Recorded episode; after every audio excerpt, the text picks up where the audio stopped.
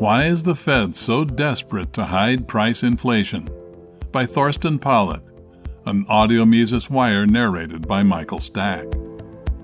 Speaking at the Jackson Hole meeting on August 27, 2021, Federal Reserve Chairman Jerome J. Powell indicated that he supported tapering toward the end of this year and hastened to add that interest rate hikes are still a long way off. The term tapering means that the central bank reduces its monthly purchases of bonds and slows down the monthly increase in the quantity of money accordingly. In other words, even with tapering, the Fed will still churn out newly printed U.S. dollar balances, but to a lesser extent than before. That is, it will still cause monetary inflation, but less than before. Financial markets were not alarmed by the Fed's announcement that it might take its foot off the accelerator pedal a little.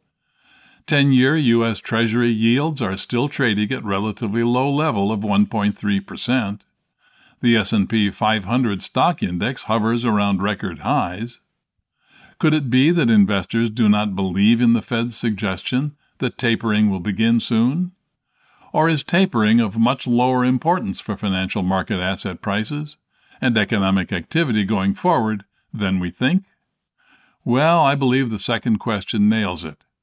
To understand this, we need to point out that the Fed has put a safety net under financial markets.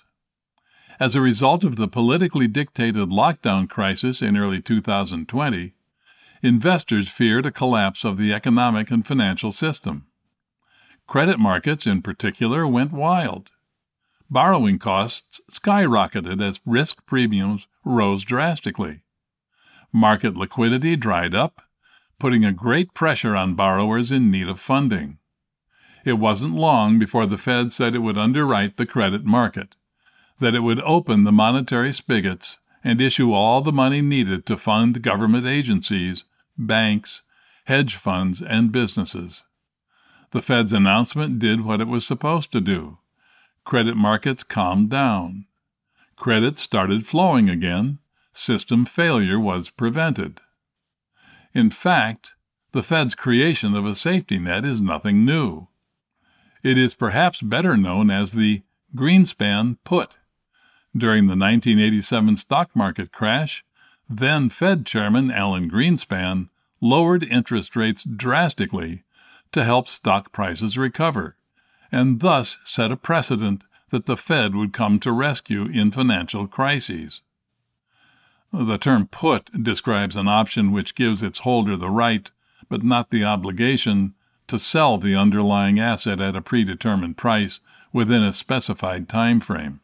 However, the term safety net might be more appropriate than put in this context as investors don't have to pay for the Fed's support and fear an expiry date. The truth is that the US dollar fiat money system now depends more than ever on the Fed to provide commercial banks with sufficient base money. Given the excessively high level of debt in the system, the Fed must also do its best to keep market interest rates artificially low.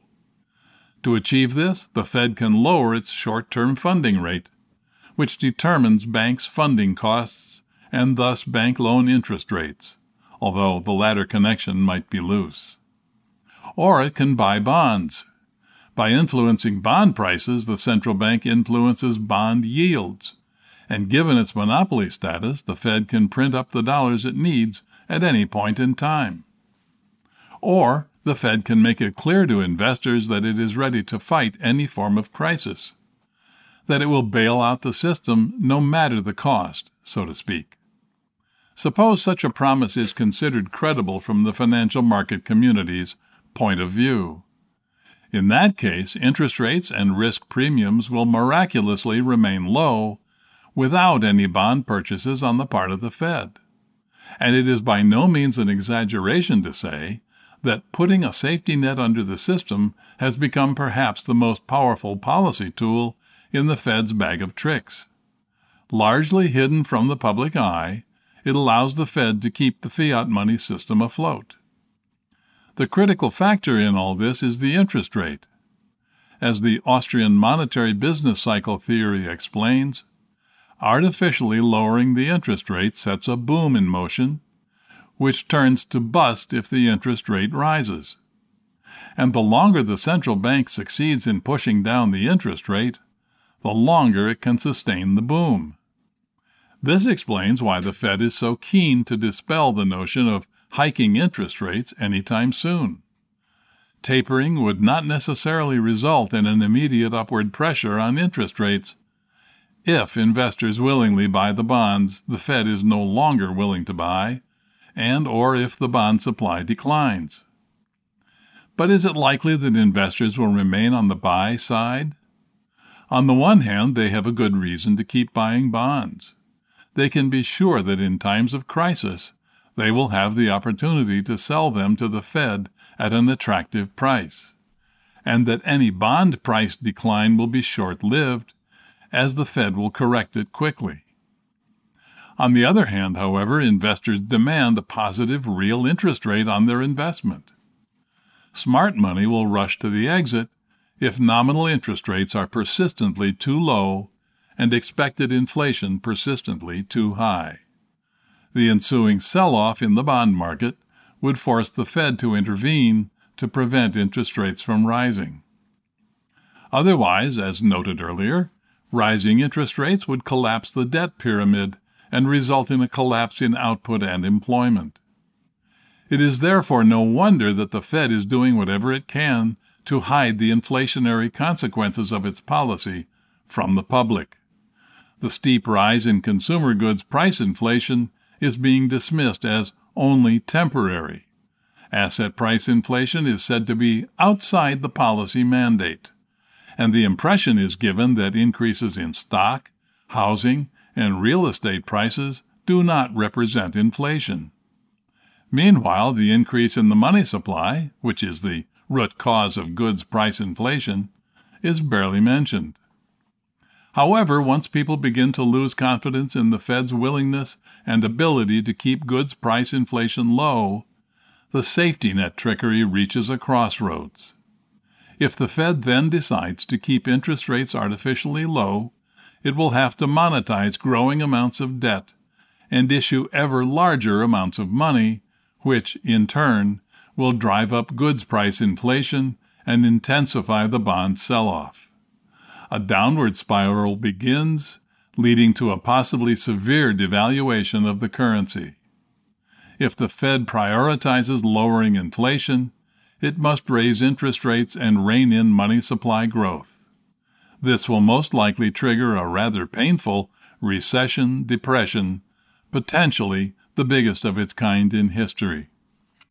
Against this backdrop, it is difficult to see how we could escape the debasement of the U.S. dollar and the recession. It is likely that high, perhaps very high inflation will come first, followed by a deep slump. For inflation is typically seen as the lesser of two evils. Rulers and the ruled would rather new money be issued to prevent a crisis over allowing businesses to fail and unemployment to surge dramatically, at least in an environment where people still consider inflation to be relatively low. There is a limit to the central bank's machinations, though. It is reached when people start distrusting the central bank's currency and dumping it because they expect goods price inflation to spin out of control. But until this limit is reached, the central bank still has quite some leeway to continue its inflationary policy and increase the damage, debasing the purchasing power of money, increasing overconsumption and malinvestment, and making big government even bigger, effectively creating a socialist tyranny if not stopped at some point. So, we better stop it. If we wish to do so, Ludwig von Mises tells us how. The belief that a sound monetary system can once again be attained without making substantial changes in economic policy is a serious error. What is needed first and foremost is to renounce all inflationist fallacies. This renunciation cannot last, however, if it is not firmly grounded on a full and complete divorce of ideology from all imperialist, militarist, protectionist, statist, and socialist ideas. Quoted from Ludwig von Mises, Stabilization of the Monetary Unit from the Viewpoint of Theory, 1923. For more content like this, visit Mises.org.